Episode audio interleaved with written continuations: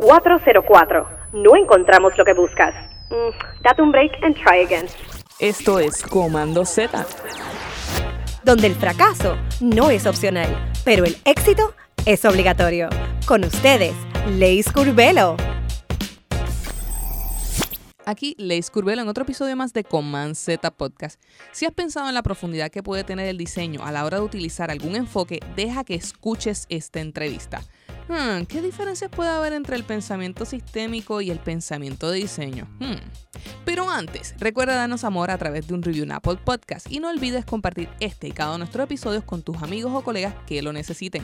Quería darle las gracias, Corillo, a todos los que asistieron a ILA 21 de la Latin Interaction Foundation de Costa Rica. Un honor participar y que fuera mi primer sold out, una experiencia súper, súper enriquecedora en donde hablamos sobre la accesibilidad y el nuevo algoritmo Page Experience. Muchas gracias, de verdad, mi gente, gracias. El episodio de hoy, diseño sistémico, junto a Ángel Otero McKinney. Ángel es el socio fundador y director general de Osmo Diseño de Futuros, una consultora en innovación y estrategia con sede en la Ciudad de México. Es ingeniero biomédico y cuenta con una maestría de gestión de la innovación por la Universidad Iberoamericana. Participó en investigaciones en el campo de las neurociencias aplicadas. Posteriormente se desempeñó en el campo de diseño y desarrollo de plataformas tecnológicas para negocios de diversos sectores. En el 2014 fundó Osmo, enfocado en sus esfuerzos a promover la transformación digital y la innovación estratégica. También es académico para programas de posgrado en diseño estratégico. Su pasión es orientar al uso de los principios del diseño y el trabajo con sistemas complejos para generar impactos sociales relevantes y detonar cambios en niveles cada vez más profundos y escalas cada vez más grandes. Este episodio es uno de esos de los que te dejan pensando y si quieres saber aún más luego de escuchar esta gran entrevista, el enfoque empresarial del diseño sistémico, te invito a que pases por el shop y adquieras el behind the scenes en donde hablamos cómo a nivel corporativo podemos usar el pensamiento sistémico aplicado al diseño para lograr la innovación. Así que si ya sabes, tienes que correr para el shop luego de escuchar a Ángel Otero McKinley en diseño sistémico. Así que dale oído. Aquí Leis Curvero en The Z Podcast en una entrevista más. Eh, hoy tengo la oportunidad de tocar un tema en el cual yo digo que yo traigo gente experta porque no necesariamente yo me sé todos los temas del mundo. Así que yo traigo a estos expertos que nos dan ese conocimiento extra a nosotros, la, ¿verdad? Aquí la comunidad de Command Z Podcast. Y hoy vamos a estar hablando con Mac sobre lo que es el pensamiento sistémico. ¿Cómo te encuentras, Mac? ¿Desde dónde te encuentras? Cuéntanos a, a nuestra comunidad. Hola Lais, ¿qué tal? Eh, antes que nada te agradezco mucho la invitación, la oportunidad de estar aquí platicando con tu audiencia. Eh, estoy muy bien aquí en la Ciudad de México, eh, que los que la conozcan sabrán que gozamos de, un clima privilegiado, nunca hace frío, nunca hace demasiado calor, últimamente muy lluvioso, pero la verdad es que muy muy cómodo trabajando en casa los últimos 18 meses como una gran mayoría del mundo, pero todo muy bien, muchas gracias. Qué bueno, muchas gracias por decir que sí, por estar aquí con nosotros. Eh, así que ese, ese clima de allá de Ciudad de México se parece mucho a Puerto, a Puerto Rico. Estamos calientitos, este, es como, ¿verdad? Verano todo el año. Así es. Sin quejas en absoluto. bueno, vamos a un tema que definitivamente en el día de hoy vamos a desglosarlo de, de, poco en poco. Es un tema para aquellos que les gusta el pensamiento complejo, como digo yo. Y lo bueno de Comanceta es que hablamos en arroz con habichuela. Hablamos temas complicados en términos simples. Así que cuéntanos un poco eh, quién eres y a qué te dedicas y, danos un preview, ¿verdad?, de lo que es el tema de hoy. Perfecto. Bueno, pues eh, yo soy Ángel Otero McKinney, ese es mi nombre completo. Eh, prácticamente todos desde primero de primaria me dicen Mac, por eso del segundo apellido. Entonces, pues amistosamente pueden conocerme como Mac. respondo más a Mac que a, mi nombre de pila incluso. pero bueno, les platico muy breve sobre mí. Yo soy ingeniero biomédico de carrera me dediqué durante algún tiempo al desarrollo de sistemas de software y eh, poco a poco la vida me fue eh, orillando también por el campo de la innovación. Estudié una maestría en gestión de la innovación tecnológica Universidad Iberoamericana. Fundé una empresa que ahora dirijo, eh, que se llama Osmo Diseño de Futuros, que básicamente es una agencia de diseño estratégico e innovación, obviamente con base aquí en la Ciudad de México. Y también eh, desde hace ya algunos años soy profesor de la maestría en diseño estratégico e innovación de la Universidad Iberoamericana y en particular doy la materia de pensamiento sistémico aplicado a diseño. Y de ahí que eh, pues, eh, venga mucho al caso que les platico un poco más de este tema. Em, y como introducción te podría decir que el pensamiento sistémico, primero que nada, es un campo de conocimiento que se ha vuelto eh, relevante en el entorno de diseño desde hace ya algunos años. Me atrevería a decir que desde hace casi una década en otros lugares del mundo ya se ha empezado a hablar de pensamiento sistémico eh, en los círculos de diseño estratégico y quizás en los últimos dos o tres años ha agarrado eh, mucho mayor relevancia, un auge, por lo menos aquí en México y en algunos otros polos importantes latinoamericanos y europeos. entonces vale la pena hablar de esto, enriquece mucho el perfil de los diseñadores enriquece mucho lo que podemos hacer con las herramientas de diseño eh, y por eso eh, me parece maravilloso que me hayas invitado a platicar de este tema. Te agradecemos un millón que, te tomes de tu tiempo para ¿verdad? explicarnos lo que es el pensamiento sistémico.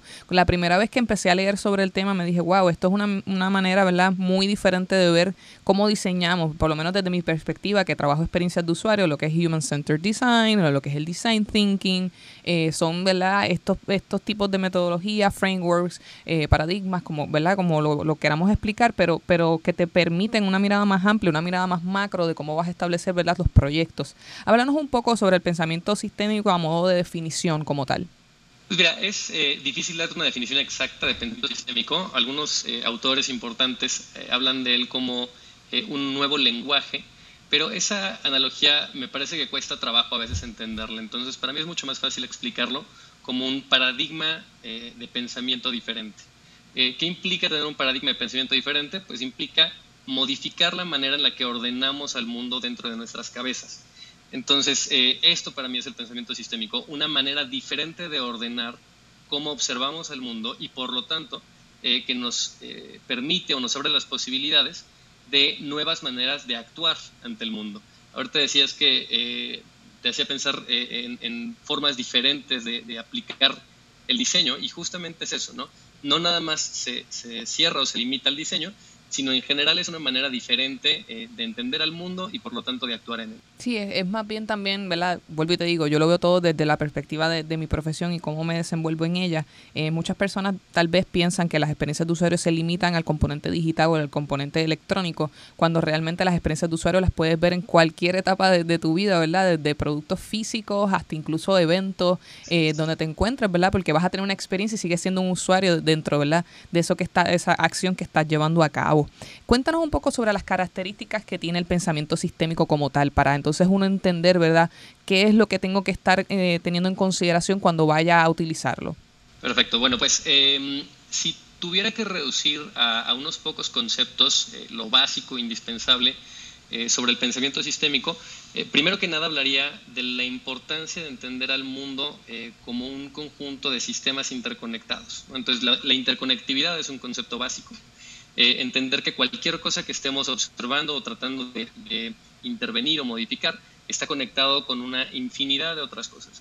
Eh, algunas de esas eh, conexiones son especialmente fuertes, especialmente importantes, tienen una relevancia mayor cuando intervenimos estos sistemas, otras conexiones son más prescindibles y, y, de repente podemos obviarlas, pero lo que sí tenemos que tener muy claro es eso, ¿no? El mundo es un lugar tremendamente interconectado y entonces tenemos que quitarnos esta idea eh, de tratar de aislar los sistemas para entenderlos y para intervenirlos.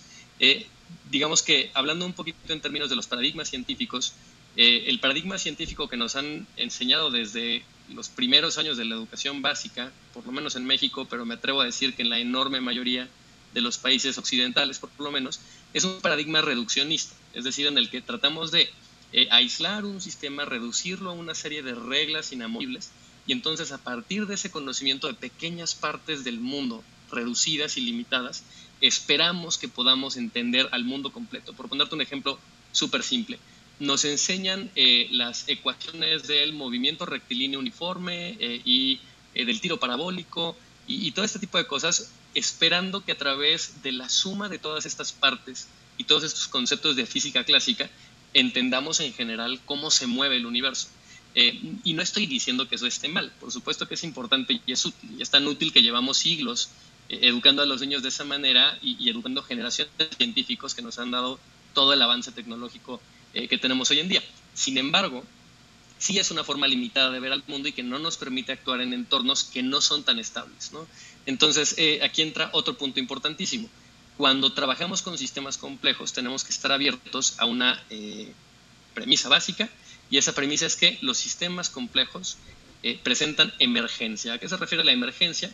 A que muestran comportamientos que surgen de la dinámica del sistema, que no, no son predecibles generalmente y que tampoco podemos entender a través de aislar y entender parte por parte el sistema. ¿no? Entonces, estos comportamientos emergentes, pues tenemos que entenderlos como lo que son, resultado de muchas interacciones que no vamos a entender por completo, que no son replicables, no, es como que porque un sistema esté presentando determinado comportamiento durante un tiempo, así se va a comportar eh, durante toda la eternidad, ¿no?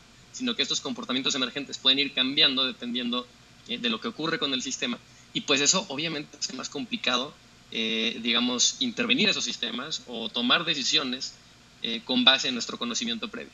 Entonces, interconexión por encima de aislamiento, lo cual implica tener una visión holística y no reduccionista, entender que los sistemas van a presentar emergencia y que por lo tanto tenemos que ir censando cómo se comporta el sistema, pero no partiendo de la premisa de que así se va a comportar siempre. Y lo último que mencionaría es que eh, tiene una lógica cíclica en lugar de una lógica lineal.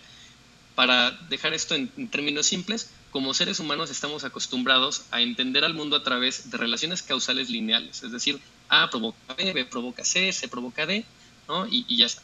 Eh, el pensamiento sistémico parte de la premisa de que casi todos los comportamientos emergentes que se mantienen en un sistema están reforzados por un ciclo que no es una causa raíz, es un ciclo que continuamente se está dando. Y entonces, eh, partiendo de esa premisa, pues tenemos que empezar a observar al mundo a través de ciclos y no a través eh, de relaciones lineales únicamente. Y agregaría un último punto ahí, que cuando entendemos al mundo a través de ciclos, modifica nuestra posición en, el universo incluso como humanidad, como, como seres humanos. Em, nuestro lenguaje, me gusta mucho esa analogía que utiliza Peter Senge en uno de sus libros, ¿no? nuestro lenguaje, casi todos los lenguajes occidentales, el español eh, definitivamente está construido de esa manera, eh, son lenguajes lineales y antropocéntricos, donde la construcción de todas las ideas parte de una estructura básica de sujeto que ejecuta una acción sobre un objeto. Entonces, desde las palabras que se utilizan, ¿no? partimos de la premisa de que los que accionamos al universo somos los seres humanos, las personas y que el universo es una serie de objetos inertes que están esperando a que las, eh, las toquemos o las movamos. ¿no? Si piensas en el, en el universo y en el mundo como sistemas retroalimentados y cíclicos, el ser humano es únicamente una parte del ciclo y por lo tanto nos lleva también a tener una perspectiva eh, del mundo ecocéntrica, eco, eh, hablando de, todo lo que nos rodea, en lugar de una perspectiva antropocéntrica. Sabes que me, recordaste una muy buena analogía que tuvimos en una de las, la primera entrevista que tuvimos aquí en, en el podcast. Eh, Limari eh, nos estuvo hablando de que muchas veces cuando estamos diseñando, cuando estamos en un proyecto, nos enfocamos mucho en la hoja, en la hoja que está en un árbol, en un bosque. Y nos enfocamos, ¿verdad?, en cómo la hoja se mueve con el viento, pero si nos echamos hacia atrás podemos ver la majestad, ¿verdad?, cuán majestuoso es el bosque. Pero si no nos echamos hacia atrás nunca lo vamos a ver, si nos enfocamos demasiado en la hoja, ¿verdad?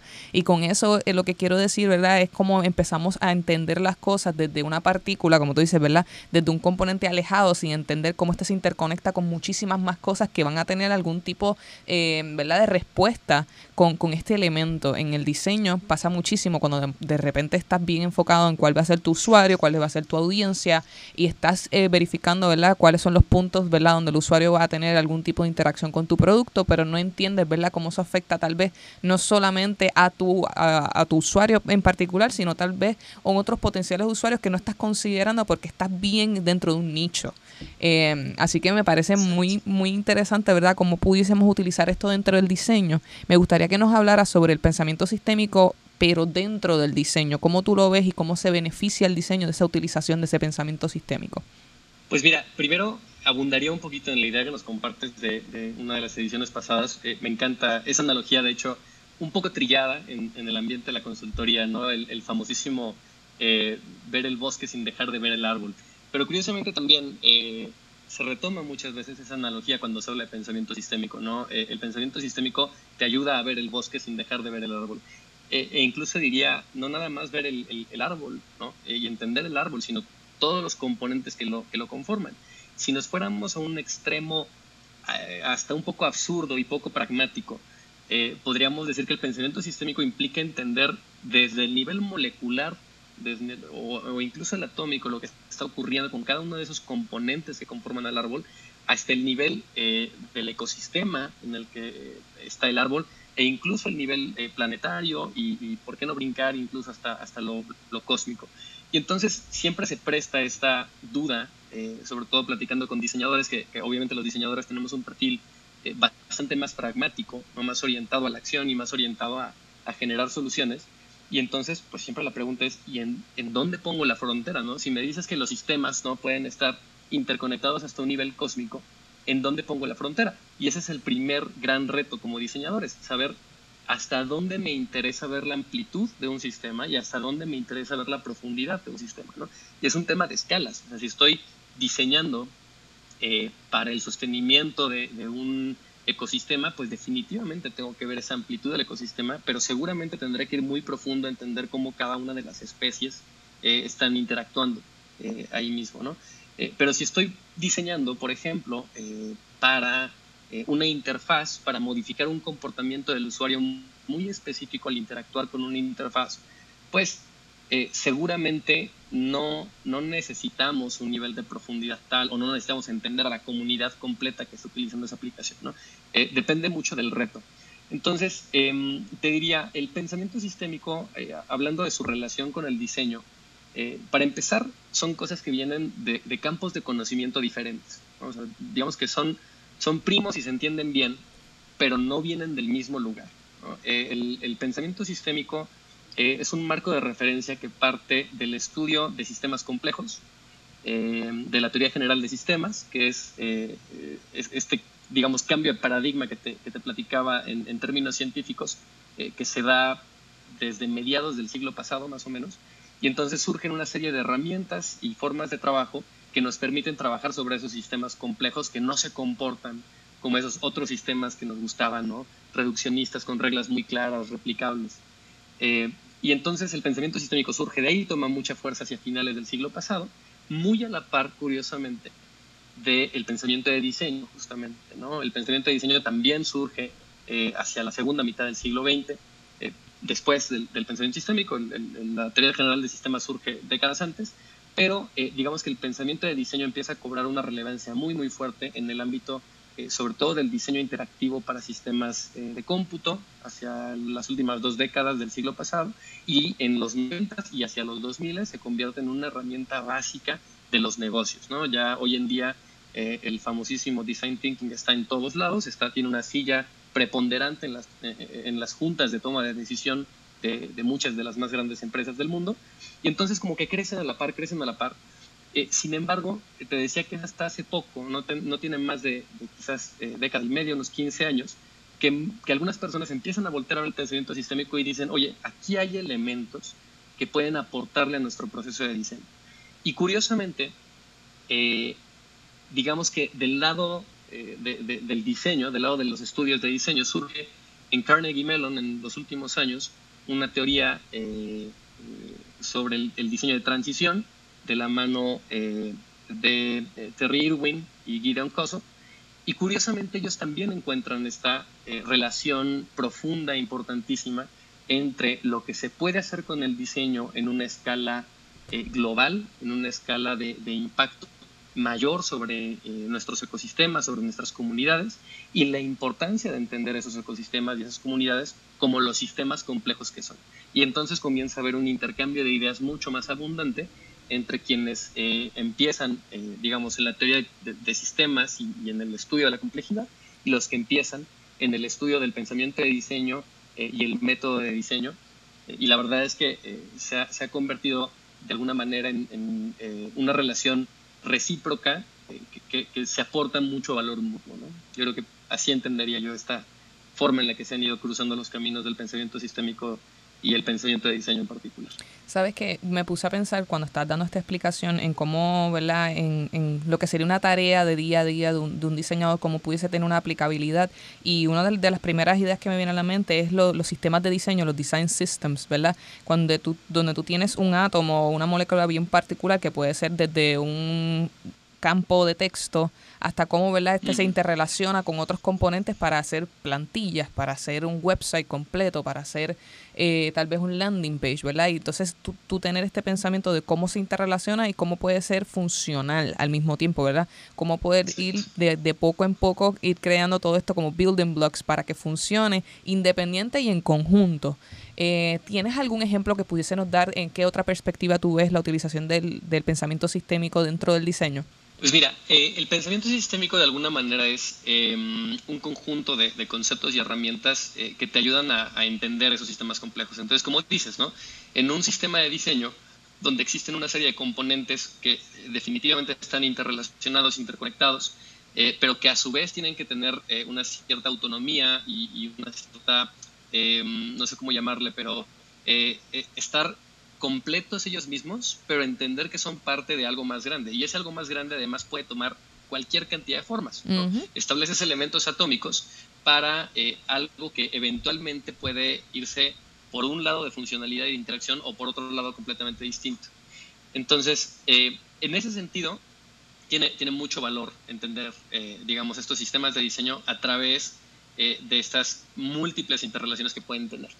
Pero todavía se queda un poco de lado de los sistemas eh, que, se, llaman en, la teoría de complejidad los sistemas complicados, es decir, aquellos que siempre se van a comportar igual, que sí tienen su serie de reglas. ¿no? Tú le estableces una serie de reglas a, esos componentes atómicos, les pones una serie de parámetros y esperas que funcionen de manera absolutamente replicable. Es decir, ese campo de texto siempre tiene que funcionar exactamente igual, tiene que ser muy consistente. ¿no? De hecho, en sistemas de diseño se busca mucho eso, este término de la consistencia. Em, donde entra un nivel de complejidad mucho mayor es en dos fuentes. Uno, la organización. ¿no? Cuando son organizaciones especialmente grandes, ese sistema de diseño pues va a ser utilizado, manoseado, este, destruido ¿no? por cualquier cantidad de programadores, diseñadores de interacción, eh, tomadores de decisión, directores, qué sé yo, que, que aunque los componentes estén hechos para siempre funcionar perfectamente bien, se van a pues romper. ya que los aplican, exacto, o sea, ya que los aplican como les da la gana, pues empiezan a romper, empiezan a verse mal, empiezan a ser inconsistentes. Y, el segundo, la segunda fuente de complejidad, pues siempre, eh, absolutamente siempre en el diseño, es el usuario. ¿no? Eh, de hecho, cuando, cuando yo empezaba eh, mi camino por, por el diseño, eh, que fue a través realmente de la empresa. ¿no? Yo, yo venía de otro campo de conocimiento, que era el, desarrollo de sistemas de software, y me, metí más al diseño por este lado de, de la complejidad. Pero me, daba em, un, poco de risa, pero también eh, me molestaba mucho ver esta altanería o este egocentrismo que de repente se da en el diseño de decir, es que los usuarios son tontos, ¿no? es que los usuarios no entienden cómo usar el componente, es que los usuarios eh, usan mal mi interfaz. Eh, y pues no, realmente lo que está pasando es que eh, no estamos logrando entender al usuario, ¿no? no estamos logrando que, que, que, lo que estamos planteando ¿no? como solución verdaderamente solucione el problema. entonces, partimos de ahí, ¿no? Para decir, eh, los usuarios son una fuente de complejidad, no todos van a entender lo que queremos comunicarles, ¿no? Y me encanta cuando ponen este pretexto de, pero es que está ahí escrito, ¿por qué no lo leen? ¿Por qué no leemos? ¿no? Esa es una realidad. Todos eh, interactuamos con muchas de las interfaces que vemos todos los días sin leer una sola palabra. Es normal. ¿no? Entonces, eh, entender a las personas como esos sistemas complejos cuyos comportamientos son emergentes nos obliga a eh, hacer nuestras labores de diseño con otras herramientas de entendimiento de las personas diferentes, ¿no? No nos vamos a meter a profundidad ahorita a hablar, por ejemplo, de economía del comportamiento, pero es una básica y que se está volviendo también una, eh, un campo obligatorio de conocimiento para la mayoría de los diseñadores. Entonces, em, sí, pues eh, yo, yo, te diría que, que, eso, ¿no? Hay, hay como muchos ejemplos, pero sobre todo cuando nos ponemos a pensar en cómo es que dentro de una organización se va a empezar a utilizar nuestro sistema de diseño y qué implicaciones va a tener eso en, todos los términos, ¿no? Desde política, desde cuestiones técnicas, desde plataformas de desarrollo, eh, buenas prácticas, eh, formas de organizar la librería. Eso ya implica complejidad. Y ni se diga cuando nos metemos a entender a los usuarios como lo que son, como personas eh, falibles, que, que, no siempre entienden lo que les queremos comunicar y que nosotros mismos como equipo de diseño pues somos responsables de, de buscar ese entendimiento con el usuario. Cuéntanos un poco sobre, porque estuve leyendo y vuelvo y digo, por eso es que traigo expertos, porque yo no me las sé todas y yo también me estoy educando con cada una de estas entrevistas, eso es lo más que me gusta, que me, yo me pulo también con ustedes. Em, me pareció bien interesante, si es que se pudiese decir de alguna manera, ¿hay alguna contraparte de lo que puede ser el pensamiento sistémico? Sabemos que está, por ejemplo, lo que es el diseño centrado en el usuario, está lo que hablamos de momento por lo que es el design thinking. Cuéntanos cómo, cómo, cómo pudiese decirse, ¿verdad? ¿Cuál sería una contraparte de lo que es el pensamiento sistémico en el área de diseño? Sorry, Corillo, pero sabes que si interrumpo esta conversación es para recordarte que luego de terminar esta entrevista hay un behind the scenes, en donde aprenderás cómo a nivel corporativo podemos usar el pensamiento sistémico aplicado al diseño para lograr la innovación. Así que ya sabes, dale para el shop y ahora sí, seguimos con la super conversación. Es, una buena pregunta. Yo creo que no, no hay tal cual un, antagonismo per se, ni, ni, un esto es lo contrario al pensamiento sistémico, ¿no?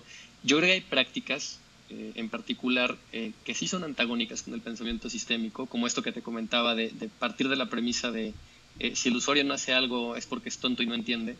que ahora, eso no es único del pensamiento sistémico, ¿no? Cualquiera que, lleve procesos de, diseño central en la persona sabe que eso es una mala práctica, ¿no? Y que vas por mal camino si, si partes de esa premisa. Eh, pero sí, eh, partir de, la idea de que todos los comportamientos de mis usuarios deberían ser replicables en general, o sea, que siempre el usuario se, va se debería comportar igual, o que tengo que hacer una interfaz para que siempre el usuario se comporte igual, pues eh, es antitético o, contradictorio con las ideas del pensamiento sistémico. Y otra cosa que creo que sí es importante mencionar es que estas nociones del diseño centrado eh, voy, a, voy a poner primero el término que menos me gusta, ¿no? El diseño centrado en el usuario, lo que muchos eh, utilizan. Em, para mí el diseño centrado en el usuario eh, me parece una perspectiva tremendamente limitada de lo que hacemos, ¿no? Porque para empezar reducimos a esa persona para la que estamos diseñando a un usuario. Entonces, semánticamente lo que estamos diciendo es, no me importa nada de tu mundo que no sea en la interacción entre tú y yo, entre mi plataforma, entre mi producto, entre mi servicio y tú. Entonces, eh, reducir a las personas a su interacción con nuestros productos, eh, a mí me parece una cosa terrible. Eh, entonces, no me gusta nunca utilizar el término de diseño centrado en el usuario. Me parece más amable decir o hablar de diseño centrado en la persona, lo cual, de nuevo, es, un nivel de entendimiento más profundo. Estoy diseñando para una persona multidimensional, multifactorial, con una enorme variedad de comportamientos, intereses, motivaciones, Em, y, quiero entender, quizás no todo lo que es esa persona, pero sí por lo menos un espectro más amplio de, lo, que, eh, de lo que hace que esa persona sea esa persona para diseñar para él o para ella. Em, entonces, es, es, muy bueno hablar ya de diseño centrado en el, en el humano, diseño centrado en la persona, a diferencia de diseño centrado en el usuario, pero de nuevo nos quedamos en esta visión antropocéntrica, de que diseño únicamente para que mi cliente, mi usuario, mi colaborador esté bien. Y entonces se me olvida voltear a ver alrededor de lo que está pasando en el entorno de esa persona o en mi propio entorno y los impactos que estoy teniendo, ¿no? positivos o negativos en ese entorno. Y entonces es donde a mí me parece mucho más interesante hablar de diseño sistémico, es decir, diseñar para modificar las dinámicas de un sistema que involucran personas seguramente, pero eh, diseñar entendiendo cómo se comporta ese sistema eh, de manera completa, holística. Eh, o, por ejemplo, hablar también de diseño centrado en los impactos, en entender cuáles son los impactos que quiero generar a través de mi solución, pero no solo eso, sino qué impactos colaterales va a provocar mi solución en el sistema y si estoy dispuesto ética y, funcionalmente a aceptar esos impactos colaterales. ¿no?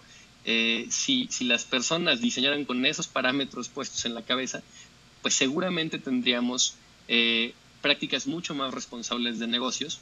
Eh, podríamos vencer un poquito el pragmatismo de, únicamente pensar en el valor de, las acciones para los accionistas y también pensar en el valor que están dejando nuestros productos y nuestros servicios en el mundo y por el contrario, en el daño que puede hacer una mala decisión de diseño en términos eh, de impacto ecológico, de impacto social, eh, de impacto en las comunidades, etcétera. Sabes que me llamó mucho la atención cuando empezaste a hablar eh, de cómo reducimos, ¿verdad?, ese pensamiento de, del usuario a, simplemente, ¿verdad?, alguien que no necesariamente es humano, sino que tiene una interacción lineal y se acabó.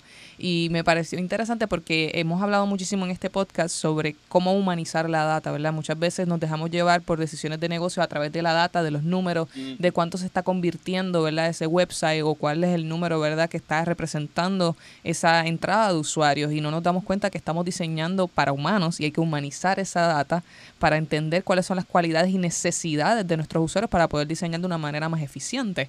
Em, y, yo creo que eso es un tema de conversación que nunca se va a acabar porque las compañías definitivamente quieren ver las cosas en números, pero nosotros tenemos que estar ¿verdad? completamente a la disposición de entender y humanizar esos números para ver cómo podemos crear eh, experiencias ¿verdad? que sean optimizadas para no solamente para los usuarios, sino para la compañía. Totalmente de acuerdo. Totalmente de acuerdo. Ya estamos llegando casi a la finalización de nuestro de nuestra primera parte y tenemos nuestras secciones del podcast. Aquí es donde la cosa se pone un poco chistosa. No quiero que te me asuste. Vamos a comenzar. Eh, con historias de terror. Y lo importante aquí es que nosotros queremos saber a qué tú le darías como anceta, ¿verdad? ¿Cuál ha sido tu peor experiencia trabajando con un proyecto, teniendo en consideración lo que es, ¿verdad? El tema de hoy, que es la perspectiva de, sistémica. Pero lo más importante de esa historia de terror que nos vas a contar es que aprendiste sobre esa situación, ¿verdad? Porque a mí me gustaría que no todo el mundo aprende por cabeza ajena, pero en teoría los que escuchen este episodio, pues que aprendan de esta historia de terror que tuvo Mac. Perfecto, totalmente de acuerdo. Eh, sí, e, e, eso de aprender en cabeza ajena creo que es una, cosa importantísima eh, en cualquier ámbito. Pues em, se me ocurren un par. Yo creo que todas se reducen eh, a, algo bien importante que es cuando intervenimos un sistema con un alto nivel de complejidad, pero ese, ese sistema lo tratamos de entender como un sistema mucho más simple. Eh, ¿Qué significa esto? Cuando nos piden una tarea que en apariencia es una tarea de ir de punto A a punto B, relativamente simple, pero que no estamos entendiendo que entre el punto A y el punto B hay luchas de egos, hay silos, hay áreas que no quieren colaborar, ah, falta información o hay información que, está pues, muy cuestionable en términos de calidad, ¿no? Que, que, tienes datos, sí, pero esos datos no sabes de dónde salieron, ni sabes necesariamente eh, qué utilidad tienen. Entonces, eh, yo te diría que eh, primero que nada eso, entender que cuando estamos haciendo una tarea, por simple que parezca, el hecho de que esa tarea viva dentro de una organización nos obliga a voltear a ver a la organización, a entender a esa organización y partir de ese entendimiento para determinar cómo vamos a ejecutar esa tarea. Entonces, eh, te lo digo porque las historias de terror casi siempre tienen que ver justamente con eh, pues temas de política, con ciertas áreas, con temas de relaciones, de egos, eh, de bloqueos de información eh, y todo este tipo de cosas que la verdad es, inevitable en primer lugar en cualquier empresa, sobre todo de, determinado tamaño, pero además de inevitable es vamos, no hay recetas, ¿no? No, no hay una serie de pasos infalibles. ¿no? Nosotros hemos desarrollado herramientas para eh, navegar esta complejidad inicial de conocer a una empresa. Eh, y, la verdad es que hemos tenido resultados diversos, ¿no? Desde resultados eh, muy positivos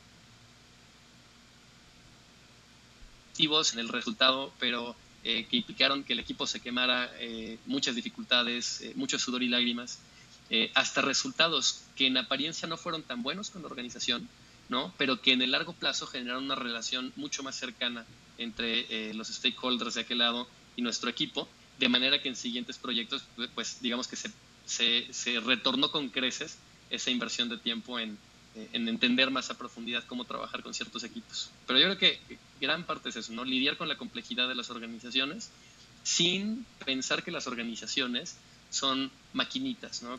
engranadas, donde si yo muevo este engrane se mueve la máquina de esta manera. Así no funcionan las organizaciones. ¿no? Son, las organizaciones, como las personas por las que están compuestas, son seres vivos y como seres vivos pueden cambiar de la noche a la mañana y hay muchísimas cosas que las afectan. Entonces, eh, yo te diría que esas, eh, las historias de terror casi siempre eh, tienen que ver con esa fuente de complejidad que es la organización y el aprendizaje es nunca menosprecies eh, la importancia de entender a tus contrapartes eh, en, un proyecto de diseño.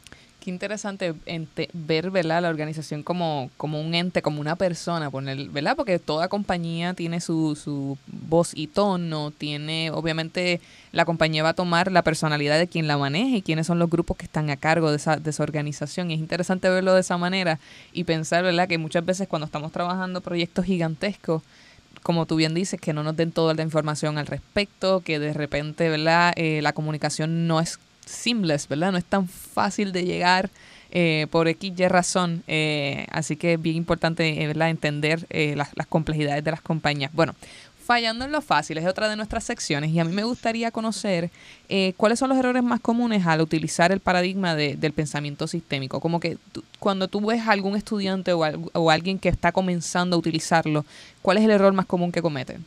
Uf, em, lo primero que se me ocurre eh, es, eh, digamos, e, el cambio de paradigma. ¿no? yo te diría que no es lo fácil, este, porque de hecho quizás es lo más complicado, ¿no? Pero suponer que porque alguien eh, vio un video sobre pensamiento sistémico eh, y aprendió a utilizar una herramienta, no sé, los diagramas del ciclo causal, ya mágicamente puede empezar a operar un proyecto desde esta perspectiva, con este paradigma de pensamiento, pues está mal, ¿no? Eh, eso, no ocurre. requiere entrenamiento, así como cuando aprendes un nuevo idioma, así como cuando aprendes una nueva habilidad o, o, quizás aprendes a jugar un juego de mesa, pues las primeras veces, para empezar, te cuesta más trabajo y entonces tienes que pensarlo 20 veces antes de dar cada paso. Eh, y, en segundo lugar, eh, pues te equivocas continuamente, ¿no? Aunque le pienses mucho, te equivocas.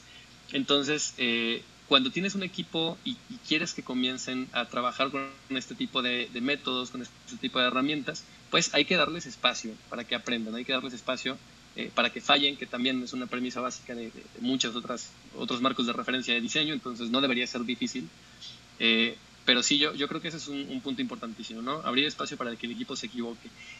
Em, y quizás eh, algún otro de, de, de, los errores típicos es que hay, hay una suerte de ego en la industria del diseño estratégico, ¿no? el diseñador es, es un profesional que se ha reevaluado, que, realmente en los últimos años ha cobrado una importancia muy grande en, casi todas las organizaciones.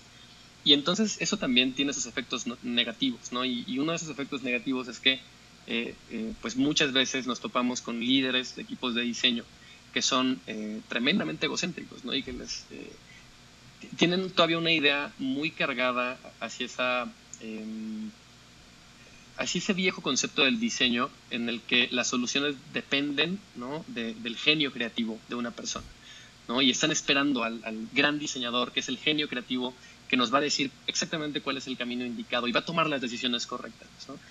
Y trabajar desde una perspectiva de pensamiento sistémico eh, implica bajarnos, eh, yo digo siempre, bajarnos de nuestro tabique y entender que como diseñadores, pues no somos perfectos, no somos infalibles y no solo eso, sino que cuando partimos de la premisa de que estamos interviniendo en un sistema complejo, conviene más dar un paso atrás y observar y escuchar.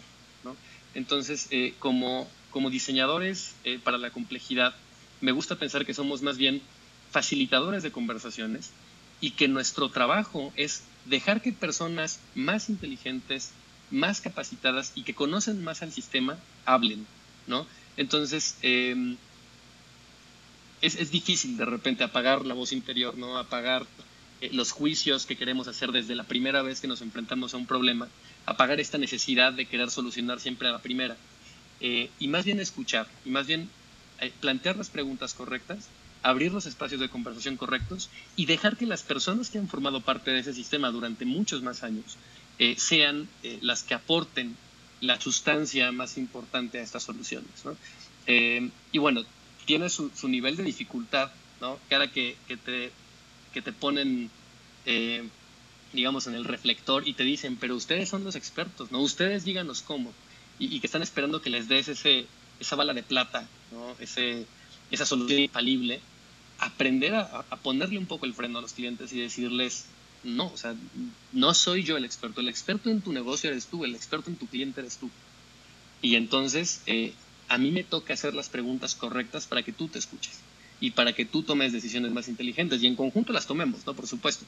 Eh, pero dejar eh, esa fantasía de ser los solucionadores de todo, los salvadores del mundo, ¿no?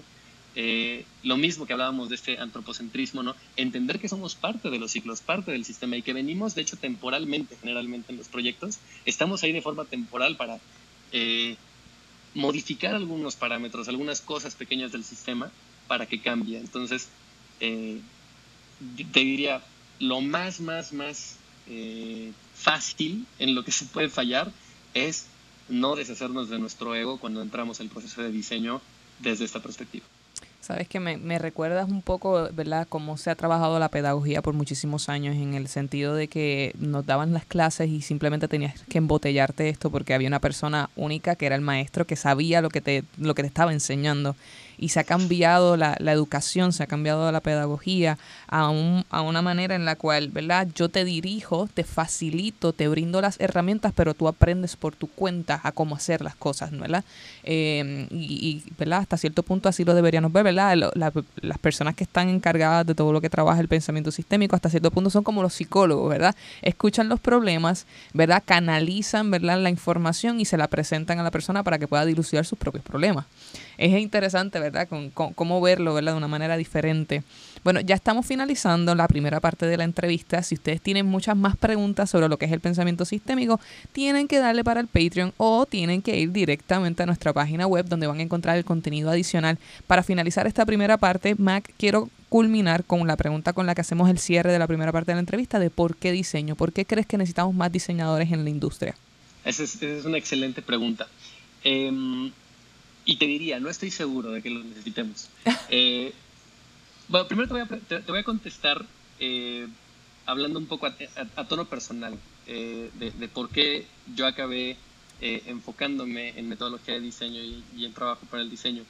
Em, hace muchos, muchos años, cuando yo estaba decidiendo hacia dónde me iba a ir terminando la carrera, em, estaba tentado, digamos, por el camino de, la investigación científica y académica. Eh, y en, el último semestre de mi carrera hice un internado de investigación en un laboratorio de neurociencias, que fue una experiencia maravillosa. Eh, me divertí muchísimo. Eh, verdaderamente me enamoré de ese tipo de trabajo. Pero resultó que después de siete meses de trabajo muy arduo, de, de muchos desvelos, de muchas dificultades, pues eh, mi paradigma no funcionó como yo esperaba. El, proceso eh, acabó en un, bueno, pues la recomendación para próximos investigadores que vayan por esta línea es modificar estos parámetros del diseño del paradigma, porque esto no sirvió ¿no? Para, absolutamente nada. Y entonces ahí eh, me di cuenta que a pesar de lo mucho que me había gustado esa experiencia, yo necesitaba algo más pragmático y algo que me encantaba de, la carrera de ingeniería biomédica era ver funcionar las cosas que, yo hacía. ¿no? desde proyectos simplones hasta, hasta prácticas y proyectos mucho más eh, complicados, me encantaba ver funcionar las cosas y por eso decidí eh, dedicarme a algo más orientado hacia eh, soluciones de software, que al final es tirar líneas de código y ver cómo funcionan de manera muy rápida y muy tangible. Em, entonces me di cuenta de que soy muy pragmático y ese pragmatismo pues me lleva a querer accionar más que conocer, ¿no? Por supuesto que se requiere conocer para accionar, pero, pero soy un tipo más orientado a la acción y, a, ver cómo podemos resolver. Eh, y entonces, pues eso me llevó ineludiblemente hacia el diseño eh, y, por eso creo que el, perfil de los diseñadores es especialmente importante, ¿no? Porque para empezar, eh, son profesionales y, ahí lo digo en, tercera persona porque en realidad yo no soy diseñador de carrera, yo, yo me he metido al mundo del diseño, pero los diseñadores de carrera que llevan eh, toda su vida, bueno, por lo menos buena parte de su vida estudiando diseño, pues son personas tremendamente orientadas al entendimiento de alguien más, ¿no? a, hacerse un poco a un lado, a, eh, dejar eh, su individualidad por un segundo y entender a otra persona y a partir del entendimiento de esa otra persona plantear una solución para ella, ¿no? Desde cosas triviales como la comunicación gráfica, eh, que, perdón, no, no, quiero trivializar, no digo que sea simple, pero sí me refiero a que no implica necesariamente eh, cambios de paradigma o modificar dinámicas sociales o construir eh, nuevos modelos de negocio, ¿no? que es un poco ese otro mundo mucho más grandote en el que se ha metido el diseñador ahora. ¿no? Pero aún en, esos, en esas formas más concretas de diseño, más orientadas al objeto, hay una carga muy importante de entender para quién. ¿no? Y eso es lo que me parece eh, especialmente valioso de, del perfil del diseñador, que, que, buscan siempre entender para quién. yo agregaría entonces dos cosas, ¿no? Y por eso te decía que no estoy tan seguro de que necesitemos más diseñadores. Yo creo que sí, sí necesitamos más diseñadores siempre y cuando eh, se mantenga esta mentalidad de sí entender para quién, ¿no? Y, dejar nuestro ego afuera de la sala de juntas cuando entremos a trabajar, que es bien importante, por más que el mundo nos siga bombardeando de lo increíbles y maravillosos que somos como diseñadores, ¿no? Primero, dejemos el ego fuera de la sala de juntas. Eh, y el siguiente paso que creo que es necesario en, en, el, en la evolución de, de, este perfil profesional es no nada más entender para quién, sino entender para qué. ¿no? Y hacia allá se está moviendo, hacia allá están eh, los, nuevos, eh, los nuevos cursos, las nuevas tendencias en, en, metodología de diseño, todo esto de diseño de transición, em, digamos, este, este cambio un poco de, de, los, los fundamentos del perfil básico de diseño que, están eh, empujando eh, Don Norman, que están empujando desde IDEO también, que están empujando eh, desde Carnegie Mellon, pues implica eso, ¿no? No solo para quién, sino para qué y qué va a pasar una vez que diseñemos y, qué implicaciones tiene para el futuro de la humanidad cada una de las decisiones que tomamos. Así mismo. Te agradecemos un millón por estar con nosotros en esta primera parte de la entrevista, Mac. Si las personas que nos están escuchando tienen alguna duda o quisieran seguirte, si tienes algún tipo de contenido disponible, ¿dónde pueden encontrarte?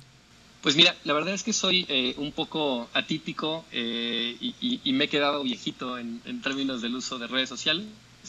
Eh, por supuesto que, pueden seguirme a través de mis cuentas de redes sociales, que en el caso de Instagram em, estoy, déjame consulto nada más, no estoy seguro de cuál es mi handler, imagínate lo, lo ajeno que soy a redes sociales y ni de mi, handler me acuerdo. Es A Otero Mac, como mi nombre Ángel, A Otero Mac.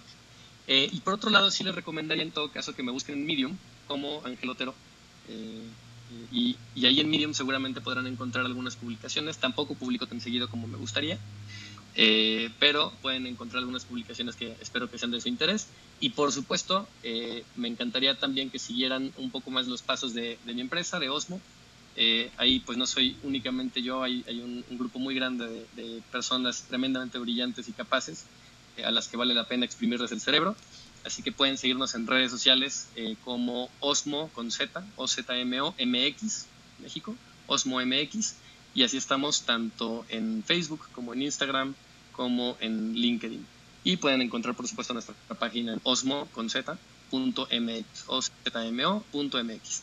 Así que ya saben, pueden conseguirlo a través de esas cuentas. No se lo pierdan, por favor, y pregúntenle. Él siempre está bien dispuesto y cada uno de sus escritos en Medium, ¿verdad? Tiene mucha más información de lo que hemos estado hablando en el día de hoy. Así que vamos para la segunda parte. Again, si tienen muchas más preguntas, tienen que ir a verlas al behind the scenes. Así que muchas gracias, Mac, por esta primera parte y será hasta la próxima, amigos.